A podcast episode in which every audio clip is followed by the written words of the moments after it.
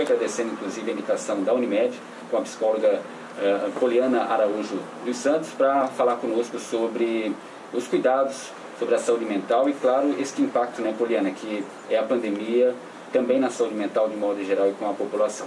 Bom dia, muito obrigado por ter vindo aqui no jornal, aqui no programa da hora.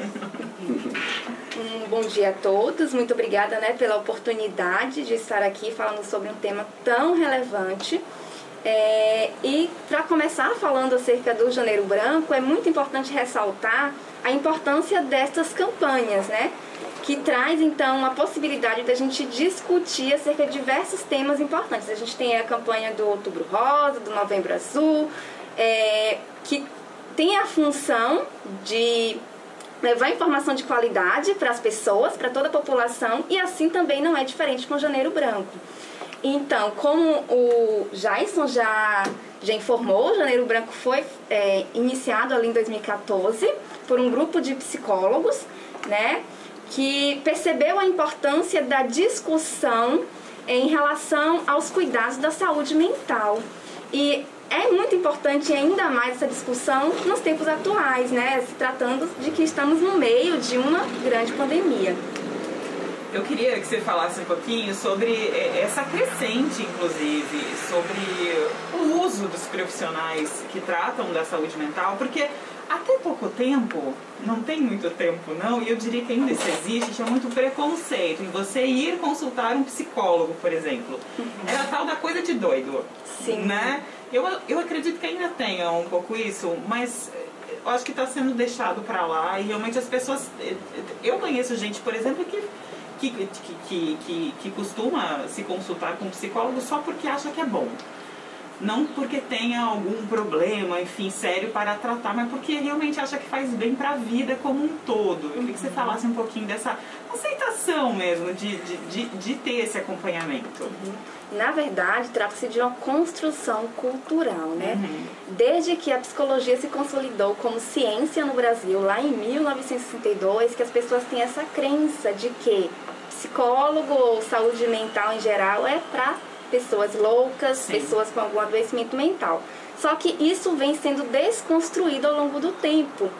Porque hoje a gente percebe o quanto que psicólogos estão em diversos contextos da vida do indivíduo. Existem psicólogos educacionais, psicólogos no judiciário, psicólogos organizacionais, existem psicólogos em diversos contextos, trazendo então essa reflexão e essa conscientização para a população da importância do fazer do psicólogo. Então, é, o trabalho do psicólogo não é somente importante para pessoas que têm um transtorno mental declarado, diagnosticado, mas também para pessoas que têm alguma dificuldade em lidar com alguma emoção, por exemplo. Né? A gente recebe pacientes é, na clínica com muitas vezes com, não com um transtorno declarado, já diagnosticado, mas com um problema emocional. Ah, tenho dificuldade em lidar com a emoção raiva. Então a gente está ali para auxiliar essa pessoa a lidar com essa emoção, a lidar com essa situação, a criar resistências, né, habilidades sociais para lidar melhor então com o contexto da vida, com as situações vivenciadas na vida mesmo. Ô Poliana, e este assunto, o impacto da pandemia, é, dentro desse aspecto da saúde mental, é, o que a, a, pandemia causou, né, de desafio realmente é, para manter a saúde mental, por conta de desemprego, ou até uma questão de luto, as coisas que são relacionadas a a, a pandemia. Isso já tem feito parte é, do consultório é, na, na, psicologia clínica? Uhum. Sim, com certeza, né? A gente consegue visualizar uma crescente procura por conta de, desses motivos, né? Desemprego, luto. É claro que o que, que a gente observa em consultório? Existem pessoas que já tinham ali um sintoma, um, sinais né, já, já, vinham, já vinham sentindo esses sinais, esses sintomas, porém não procuravam auxílio, ajuda. E com a pandemia, com todos esses acontecimentos e, a, e as modificações que a pandemia trouxe para esse indivíduo, esses sintomas se intensificaram, ou seja, exacerbaram. E aí a procura foi é, aumentou muito mais por causa disso, porque houve sim um aumento na, na, intensificação desses sintomas. Mas a gente precisa pensar que, se falando de, de transtorno mental, é, a causa ela nunca vai ser uma causa apenas, né? Nunca vai ser somente a pandemia. Existe uma causa multifatorial. Então, são diversos fatores que podem se constituir um transtorno mental. Houve algo que houve uma crescente maior do que outros tipos de problema? Entre depressão, ansiedade, que são os mais comuns. Sim, a ansiedade com certeza, né? A depressão houve uma crescente ali no início da pandemia por conta do isolamento social, da modificação da rotina, do desemprego.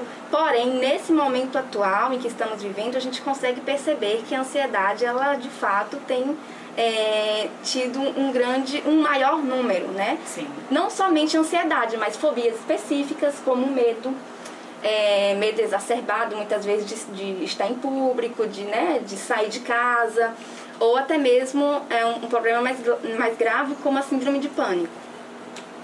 Que aí já, já vai para outro nível, uhum. já vai um tratamento, acredito eu, mais longo e tudo mais, né? Uhum. É interessante essa questão da aglomeração que você citou, Poliana, porque até antes da pandemia é, a gente vivia aglomerado e, e vivia sem esse problema da aglomeração, embora já tinha aí alguns é, aspectos relacionados a essa questão social, as fobias sociais até da aglomeração, mas a pandemia acabou exacerbando isso, né? E muitas pessoas agora se sentem, às vezes, com medo de viverem na aglomeração ou, ou enfim, tem esse impacto por conta aí do, é que de repente né? vai ficar alguma coisa para o futuro. Será que isso é um. É, pois é, a gente vai guardar, né? Será que isso é algo que pode, pode perdurar por um bom tempo? à frente da pandemia? É uma excelente pergunta e uma bela reflexão para que todos nós possamos né, fazer, porque com certeza os impactos dessa pandemia vão se pendurar por um tempo. Né? A gente só está vivenciando aqui o início desses impactos, mas certamente surgirão é, muito, muito mais impactos do que a gente já consegue visualizar. Né? E precisamos pensar acerca disso e essa campanha do Janeiro Branco é muito importante justamente por causa disso, porque a gente consegue trazer essa conscientização para a população do quão é importante cuidar da nossa saúde mental e emocional, principalmente dentro desse cenário pandêmico. Muito bem. Ó, a gente está com a psicóloga Poliana Araújo dos Santos. Daqui a pouquinho a gente volta para conversar mais um pouquinho, viu? Você fica ligado aí com a gente, Diplomata FM e o programa da hora. Hoje a gente está falando aqui sobre o Janeiro Branco, que trata aí então da saúde mental, né? Que muitas vezes é negligenciada, né? A gente está aqui com a Poliana Araújo dos Santos, psicóloga a gente costuma deixar para depois, né, Poliana? Como é que é isso quando chega lá no consultório? Com certeza, sim.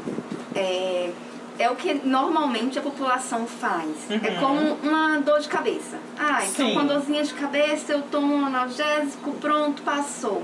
E aí vamos lá negligenciando os cuidados, Sim. né, com a nossa saúde. Quando o paciente chega ao consultório já está no ápice do problema Sim. que poderia ter sido evitado. Se né? tivesse começado. É o tal do, do, do preventivo, Exatamente. né? Que a gente usa para todo o resto, uhum. né? É importante a gente ter essa consciência do quanto é necessário trabalhar com um tratamento de prevenção e não somente de promoção de saúde. Isso com a nossa saúde como um todo, né? Tanto é, corpo e também mente. Sim. Poliana, o tema deste ano é todo cuidado conta, né? Uhum. Então, quais são esses cuidados básicos que a gente tem que ter para ter uma boa saúde mental? Uhum. É, nesse primeiro, nesse pensando nesse contexto que estamos vivendo, né, em que ainda estamos dentro de um, de um cenário de pandemia e que o isolamento social ainda é né, a forma mais eficaz de se evitar a contaminação, então a gente, a gente precisa pensar que o indivíduo ele é um ser biopsicossocial e agora mais recentemente também espiritual, ou seja, o indivíduo ele é composto por características biopsicossocial e espiritual. Uhum. A Organização Mundial de Saúde nos diz que para que o ser humano tenha saúde, todos esses fatores precisam estar alinhados. Então, quando a gente fala de isolamento social, a gente está falando de um cuidado biológico apenas. Mas o que fazer então para cuidar desse também desse fator psicológico? E daí eu levanto a bandeira do autoconhecimento, do quão é importante a gente se conhecer, a gente se perceber, a gente olhar para nós mesmos dentro de toda essa situação e começar a perceber o que, que eu gosto de fazer, o que, que me dá prazer, né? A atividade física é uma excelente aliada nisso, porque sabemos que a atividade física é tão boa para o corpo como também para a nossa mente. Através da atividade física são produzidos diversos hormônios responsáveis pela sensação de bem-estar e prazer. Então, eu penso que o autoconhecimento é, é o ponto de partida para termos uma boa saúde mental e emocional. Eu quero que você analise o um negócio aqui para ver, como uhum. psicóloga, porque eu vejo assim que ao mesmo tempo em que a gente tem uma uma onda de muita gente, principalmente vamos pegar pela internet, porque é o canal hoje que a gente tem muito isso, assim, da coisa do positivismo ah, a gente tem que ser feliz, a gente tem que correr atrás, a gente tem que se amar, a gente tem que. Eu não sei, tem muita. Seja muito, isso. Muito, é, exatamente. Uhum. Coisa, é aquela coisa positiva, tudo bem, a pessoa está te incentivando. Mas às vezes eu acho que aquilo gera uma ansiedade mesmo, de você não ter aquilo de não ser daquele jeito, né? E aí, tanto que às vezes aí acontece alguma coisa lá, tipo esses casais, tipo essa semana teve né? Tá lá, fofoca de todo lado, porque, ah, porque a gente achou que era de um jeito, na verdade era de outro. Não era o que parecia. A gente está meio que correndo atrás de um ideal que é mostrado por muita gente, mas nem sempre aquele ideal ele existe. Uhum isso está trazendo mais benefício ou está criando mais problema? Porque eu acredito sim que isso também dê muito problema. Com certeza. Queria um, um, tem um negócio ruim por trás disso? Sem dúvida. Dentro da psicologia a gente chama do positivismo tóxico. Sim. Né? E a gente é, fala muito não dessa visão positiva em excesso, mas na, na visão realista uhum. da questão, né? De olhar a situação como todo dentro da realidade, de olhar para si mesmo dentro da realidade, quem eu sou de fato, né? O que, que eu quero de fato. E não, ah, tá tudo bem sem que esteja tudo bem. E uhum. se não estiver tudo bem, a pessoa começa a se cobrar, se sentir mal por causa disso, né? Então, Sim. a gente trabalha nessa linha da, da visão realista e não positiva. Muito bem, e dentro desse cenário também, né, Poliana, tem a questão que aos poucos a pandemia foi nos confinando nos ambientes, né, no ambiente domiciliar, de trabalho, e aquela livre circulação ela ficou é, parcial, mas também trouxe essa impulsividade, tanto é que isso foi nítido aí no final de ano, ou é, quando a pandemia teve um alívio aqui no país, é, que logo o pessoal já começou a se, se aglomerar, enfim, aquela impulsividade de, de buscar né, o contato social, e desenfreado muitas vezes. Uhum. Então são duas situações, né? Como é que a pessoa pode conciliar isso para ela não se prejudicar assim mentalmente? Uhum. É, existe um filósofo romano chamado, chamado Juvenal que já dizia, né? Mente sã, corpo sã. Então, é, aí a gente levanta esse questionamento do quão é importante cuidar da mente dentro desse contexto de isolamento. Se eu não posso estar nesse momento em aglomeração, né, em ambientes sociais de grande circula eh, com grande número de circulação de pessoas, o que, que eu preciso fazer para cuidar então dessas relações socioafetivas, né? E daí a gente tem as redes sociais como aliado, né? A gente percebe o quanto vem crescendo o número de encontros virtuais. As lives, inclusive. Lives, reuniões virtuais. A gente precisa se apropriar disso para o nosso bem já que é o que tem disponível nesse momento, né, o que há de possibilidade para que a gente continue tendo essa relação socioafetiva. E aí, mas muita gente não consegue. O que, o que, o que, o que, o que tem por trás, assim, desse, do não, não, não, não lido bem, de repente, com o estar sozinho, do me distanciar das pessoas. A solidão, por exemplo. É, exatamente. Tem gente que não, não, não lidou bem com isso de forma nenhuma, né? Porque o que acontece, né? Um dos maiores impactos desse isolamento foi o fato de forçar esse indivíduo a olhar para si mesmo. E eu volto uhum. para o autoconhecimento. Uhum. Né? Se eu estou sozinha, se eu não tenho ninguém para partilhar, eu sou obrigada a conviver comigo mesmo conviver com a gente às vezes é difícil, viu? Exatamente. Se você não se conhece, é muito mais difícil. Eu sempre digo que quando é muito mais fácil lidar com aquilo que a gente conhece. Será que muita gente assustou nessa, nessa fase de peraí, tô, tô sabendo mais de mim? Com certeza, né? É, um da, da, dos benefícios, né, eu digo, como é que vai falar que a pandemia trouxe benefícios? Mas Sim. um dos benefícios foi essa reflexão, né? De que muitas vezes o ser humano ele tinha uma visão ilusória de ter controle acerca da vida, uhum. acerca dos fatores é, vivenciados. E essa pandemia nos trouxe esse impacto de que não temos controle sobre absolutamente nada. Uhum. Somos frágeis, somos vulnerabilidade. E entrar em contato com isso e perceber isso, ter essa consciência é muito difícil para alguns. É terrível. né, Jason? É. De repente, ah, não. Às vezes a gente não se atura, né? Não, exatamente. exatamente. Mas realmente, essa sensação, sensação Quem de certeza, tá próximo, gente. Né? Exatamente. Uhum. Mas essa, essa certeza que a gente tem hoje de que não, não é bem assim. Né? Porque, assim, é, é, tem, tem aquela coisa de que às vezes a gente trata, quando se fala de morte, por exemplo, né? De que não, você não pode controlar, você não sabe o dia de amanhã. Você, tem muitos, a gente não sabe o dia de amanhã, né?